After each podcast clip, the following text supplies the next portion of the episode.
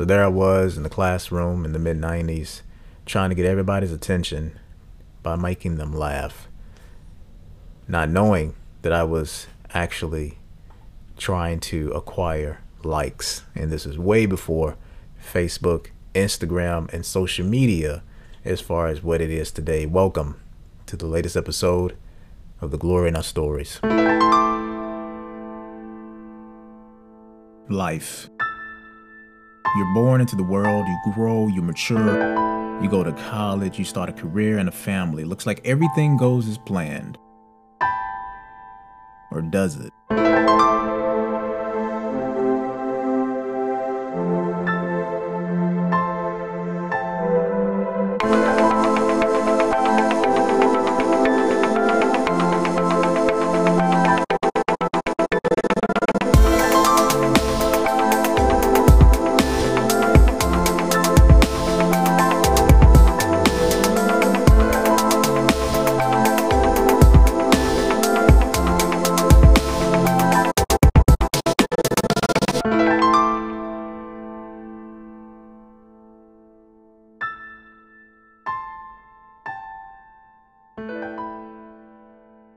Yo, what's up, people? Um, good morning, good afternoon, and good evening, depending on when you're listening. Welcome to the latest episode of the Glory Our Stories. Um, so yeah, I wanted to get on here and just do. I've been doing a lot of interviews. Well, a lot of um, solitary um, podcast episodes. Um, been reaching out to a couple of people. I will have a guest on the next episode wanted to just change things up a little bit. Um, but I just wanted to use this season uh, to talk about experiences that I've had and my goals as far as making sure that I continuously learn from them and learn from other people. I believe that that helps. Um, relationships are very important. It is the most important aspect of life. Coming from um, a um, background in Christianity, seeing that God is God wanted and still and still wants a consistent relationship with us. Um, it just blows my mind because even on my worst days, He sees the best in me, and that's what I want to do. I want to be able to see the best in people, even at their most at their worst moments.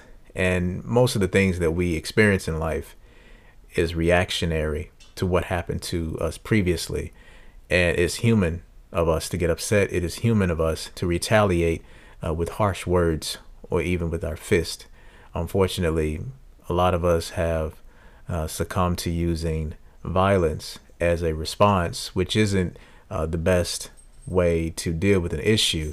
Uh, but we get so impatient and fed up with the chronic problem of being misunderstood so we we retaliate as such. Um, so anyway, um, but yeah, I just wanted to do a couple of episodes geared around, uh, centered around experiences that I've had in my life, and hopefully it can help someone. So that's why I share them. Uh, but in this particular instant, I wanted to talk about like my experience in school um, because I know I'm not the only one that did this. But over the last couple of months, I've been di- diving into the psychology of my life and trying to figure out what's the, the, the core reason for why I've done what I've done or even thought the way that I thought. Uh, so yeah, so the title of this particular episode uh, is "Looking for Likes in 1998." Looking for likes in 1998. So, uh, just to give context, 1998. Um, I started high school in 2000. So in like 1998, I was probably like seventh grade, seventh or eighth grade. Um, if that's the case, I was like what 13, maybe 13 or 14. So uh, you know, I was a fresh teenager. Very awkward stage for a lot of us. Um, is nowadays it's funny seeing teenagers um, in 2021 because a lot of them honestly are doing things that I didn't even do till I was in my 20s. So, you know, they already had ahead of the game. Um, uh, but anyway, I remember being in middle school. my grades, the grades that I were making were acceptable. They were acceptable. I wasn't trying my best. I wasn't the um, straight A student that would later go to college and be a part of the the honor society. You know, stay up in the the the 3.0 grade point average bracket. That wasn't me. I was the type of student that just did enough to get by. Um, mom had to continuously remind me so that CJ it's not that you and that's CJ again. If you ever hear me hear me say CJ, that's the family nickname that I have been going by uh, since as long as I can remember. So whenever I'm out somewhere and I hear somebody say, "Hey, what's up? Hey, CJ," and knowing where my family lives, I'm like, okay, this person knows me from high school because that was the last time I used that name um, continuously, you know, in a large group setting. Uh, so when people say, "What's up, CJ?" I, I, I know it. It without me looking at the person, it immediately takes me back to high school because that was the most recent period. Even though it was over, what? Man, it's almost 20 years. Wow. My classmates and I are going to be celebrating 20 years in 2014. No, 2024. Sorry. That's crazy. Man, I feel old. Anyway, so yeah. Um, around this time, I was class clown. Um, I was trying to get attention because I honestly thought that's how you make friends is making them laugh. But when you're being disruptive, when you're preventing other people from learning, not only that, when you're preventing the teacher from teaching, you become a hindrance. But as a kid, you don't see it that way. When people start saying things to you, you feel like you're attacked, you feel like you're cornered, you feel like you're misunderstood. Um, but in a sense, you're actually in a position where you are you're trying to you're trying to maneuver through life. You're trying to put yourself in position where people can see you, can see what you're about. But the way that I went about doing it wasn't right. So I was trying to figure out what that was the equivalent to. And if I had to compare it to something now, it would be like being an Instagrammer or being someone who's famous on TikTok. Now, keep in mind, there are a lot of people who are Instagram influencers who are making very rich content that is very meaningful and influential. They are they are answering questions. Like if somebody says, um, "I'm feeling very horrible today. What what is it? What can I do to cheer me up?" And then all of a sudden you see this influencer go to a donut shop and just record themselves eating delicious donuts. And they're smiling. And they're basically saying, "Yo, it's Friday, start of the weekend. I'm about to grab me some donuts because that's what I want. And that's what I want right now. And that's what I'm going to get. And that's what's going to make me happy. And they just answered your question. If your question was, What can I do now that will make me happy? What can I do now that can satisfy me uh, within my means? And going out to get some donuts just might be it. It may be going to your friend's house. It may be listening to you your favorite song that you have not heard since you were a kid. But people are in a position due to social media where they can display that at any given moment. All they have to do is record and post, and then millions, thousands, if not millions of people have access to that one moment, even if it's just a couple of seconds. So back then, when we didn't have that, we had to figure out so what can I do to draw attention to myself? Because that's basically what we're doing. Uh, but when you're a kid, your world is smaller and you become a little bit, a little bit more selfish. uh, you're given the benefit of the doubt because you're a kid. Your your world is small, and all you see is yourself. You go, you have your own room. Um, if you're privileged enough to have that, um, fortunately, that's the position I was in because not only was I the youngest, I was the only boy. Um, so I had my in my room at the time. I think I had a I had my room. I had a television, had a N64, and you know late at night sometimes I like I've always been a fan of sleeping on the floor because it's cooler down down there. I hate being hot when I go to sleep. Uh, so I would probably put my mattress on the floor, turn the television to channel. Is it was it twenty four? Because I remember channel sixty one was BET, channel sixty was MTV, channel sixty two was v, sixty two was VH1. Um, I think forty two was like USA. So I think Cartoon Network was probably in the 40s or the 20s. I don't remember it being because sports was in the 30s. Then you had Channel 5 was HBO, Channel 7 was uh, TBS, um, not TBS. Uh, what was numbers? Yeah, I think it was TBS. Yeah, I think Channel 5, Channel 7 was TBS. Um, Channel 11 was Fox and these were just local channels. It may obviously it's going to be different in different states, area codes, I think. But anyway, that's what I had, and those are the only things I had to entertain myself. So, but when I got to school, I needed. I, I saw that everybody else had their own cliques. Everybody had their own uh, circle of, uh, of, of, of, of close um, individuals that they can pour themselves into.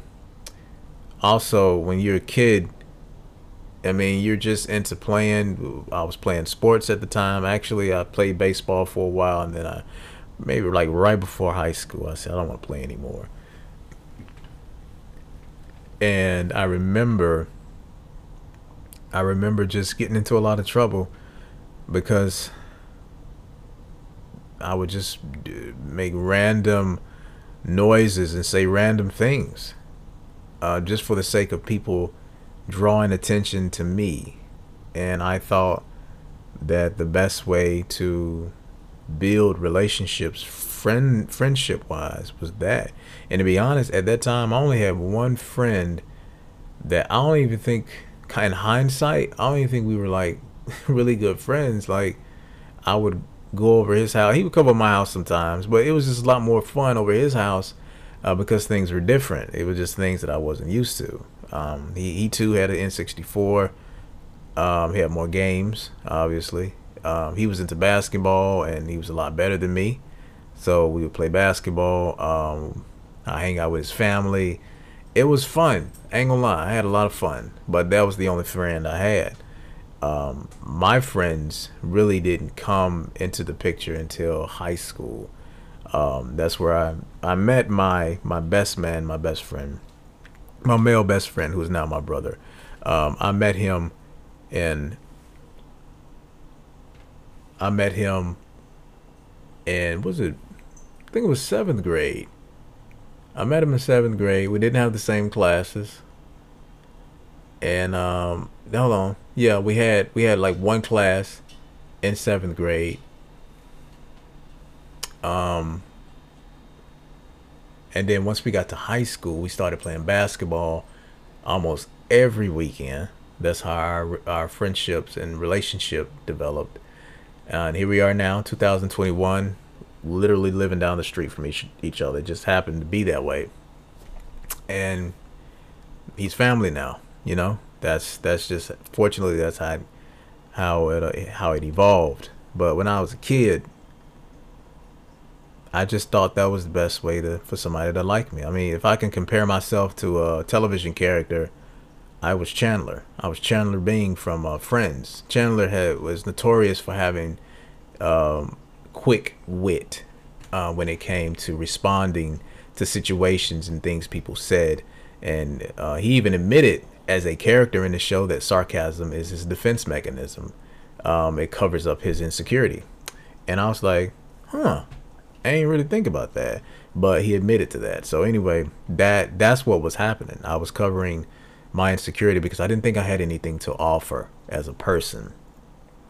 And I've told my wife this several times, and she had to remind me, remind me, like, what made you think that? And that's the thing. It's it was a narrative that I was feeding myself. I was feeding this myself this narrative that I needed to be liked, and the only way to be liked was to make people laugh. Now, there's a difference between making people laugh and being a comedic genius. Like, you can make fart noises as a kid and make somebody laugh.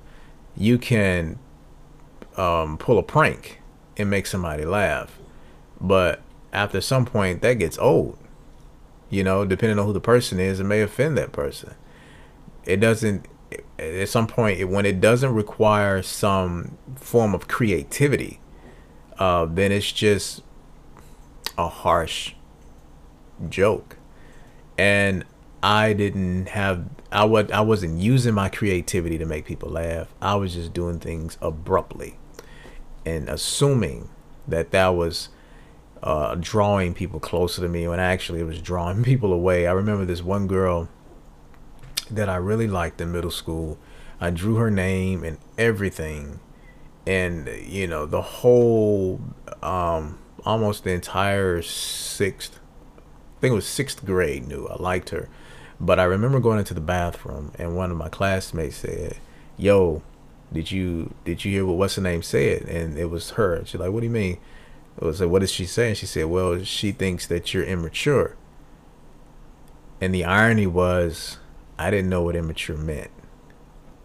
So I was like, "Huh?" So I later found out, and I was like, "Wow, that's what she thinks of me." And that slightly changed my attitude. So um, but I remember my mom, and I've said this before, I've said it a lot of times. I remember my mom telling me, "Yo, I'm gonna tell you something. Um, when you act up in class, your classmates are not laughing with you; they're laughing at you." So, going fast forwarding, fast forwarding um, to this current um, meme culture where if you do something good or you do something bad, more than likely if you do something bad and that's funny, that's going to start trending. It's going to end up being on a, on a loop on social media. Next thing you know, somebody placed it a part of some remix and they apply it to music and it just becomes epic. It becomes timeless. Um, but nowadays it's funny because to a certain degree, memes retire if you notice, uh, certain memes will trend for a couple of years and then they just stop and on to the next thing. So, um, but what I was doing was setting myself up to be laughed at. He's the guy who's uh, uh, disrupting class and obviously isn't paying much attention to his grades. But in the midst of all that, I was writing and the only way people saw that was when I would like probably um, present something. But a lot of people didn't know that I was a writer because I was so busy trying to acquire laughs and to use um, modern terminology or modern concepts. I was so busy trying to gain likes um, that I overlooked that I was lacking connection, that I was lacking relationships. So through writing, I was able to express my thoughts, but also provide an introspection um, of what it looks like to be human. Because a lot of things that I was experiencing, I didn't know how to express them, so I wrote them out. And people really didn't know what I was feeling unless they read it or heard me read it. So that was just a, a huge eye opener for me.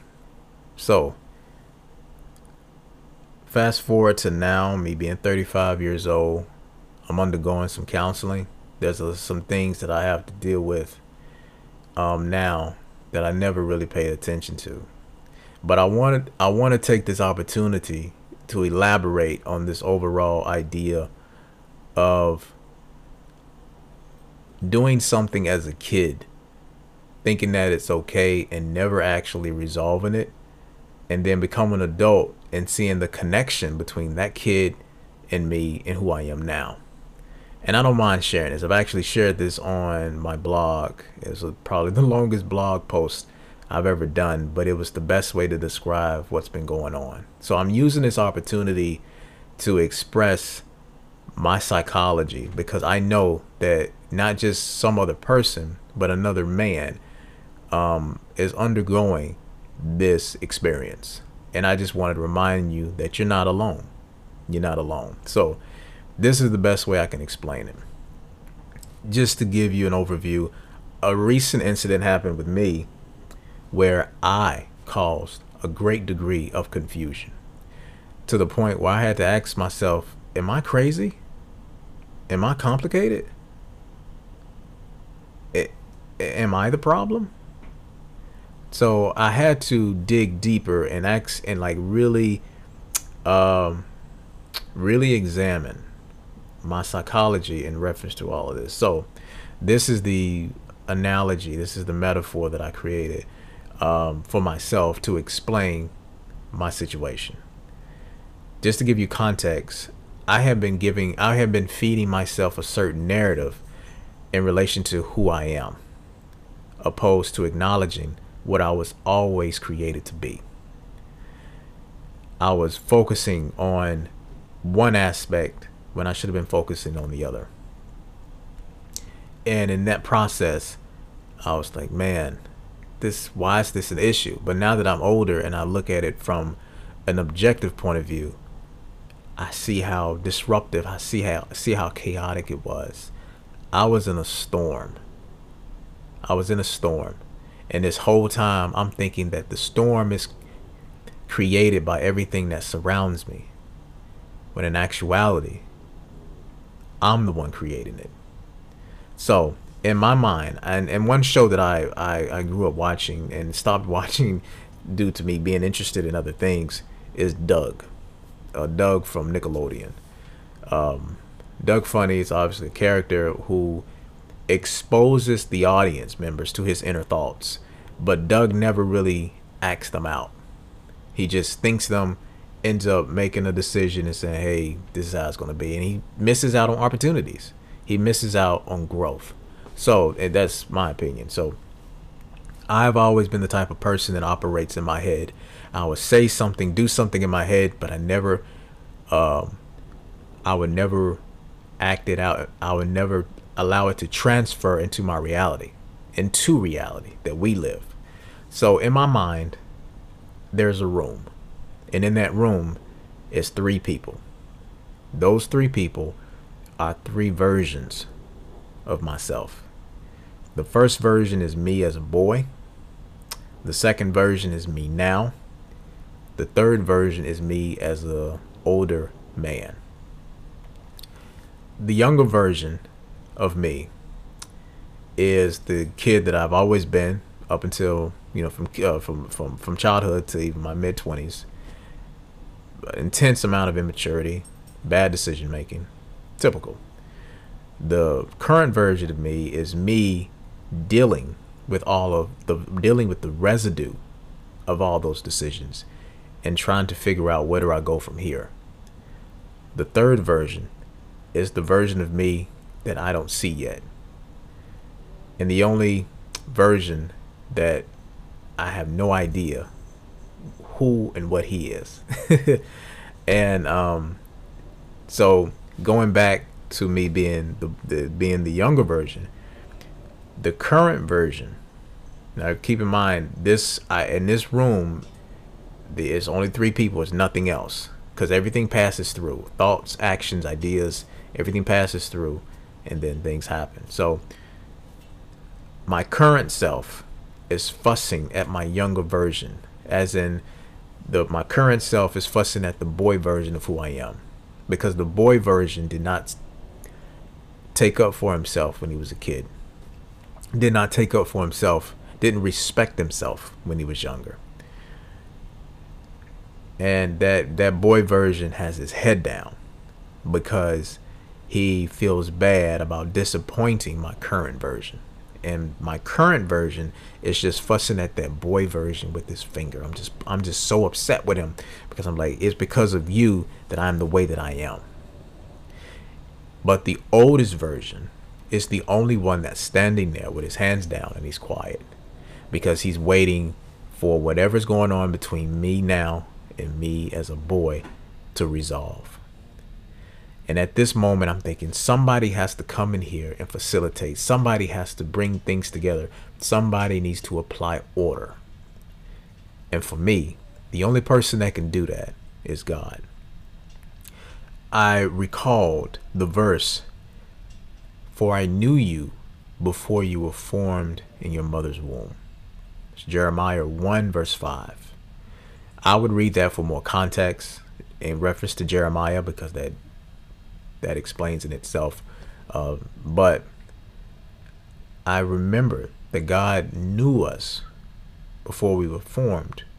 And if He created us, that means He knew that everything that comes after birth, everything that comes out in our character, isn't new to Him because He created us, which means He knew, which means He made that a part of us, a part of who we, they, our characteristics are, are, are ingredients um, uh, that are part that that that that are involved in the overall making and molding of who we are. So God comes in the room.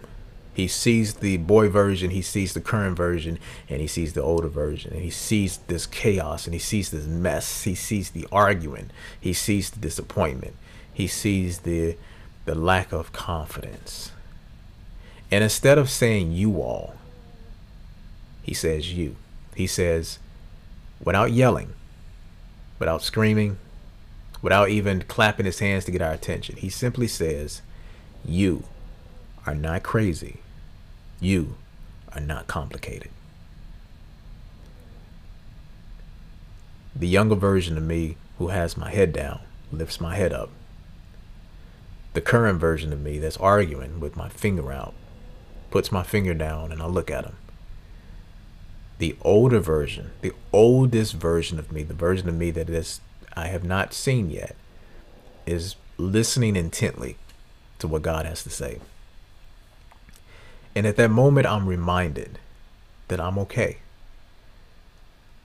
That all things work together for the good of those who love Him and are called according to His purpose. So everything that has happened, everything that is happening and everything that will is a part of God's elaborate plan to get me to live out the purpose in which I was born to fulfill, to complete. And one thing that I he I can hear him saying is you may look at this as a mess but I look at it as a masterpiece because I'm responsible for all these brush strokes. I made you. It's not an issue, and it won't be one. Let's continue to move forward as you evolve into what I created you to be. And I'm gonna say this, and then it will be the end of the episode. One thing that my my beautiful and lovely wife reminded me of we were sitting on the couch and I was telling her this and she said, CJ, that that boy was just a kid. How do you expect a kid to have a 35 year old mentality? How do you expect a kid to have a 30 to have 35 year old wisdom? To have 35 year old experience? How do you expect that child to do that?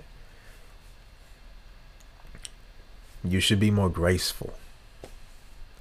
And then I even had to ask myself, you know, I'm not a parent yet, but I was like, am I going to treat my child like this? I hope not. We can say we will, we can say we won't, but we really won't know until we're in the thick of it, at least in, until it becomes a reality. So, going back to um, to the title of this episode, which is "Looking for Likes in 1998." Instead of looking for likes. I think I was looking for love. But I was looking for love that I'd already had.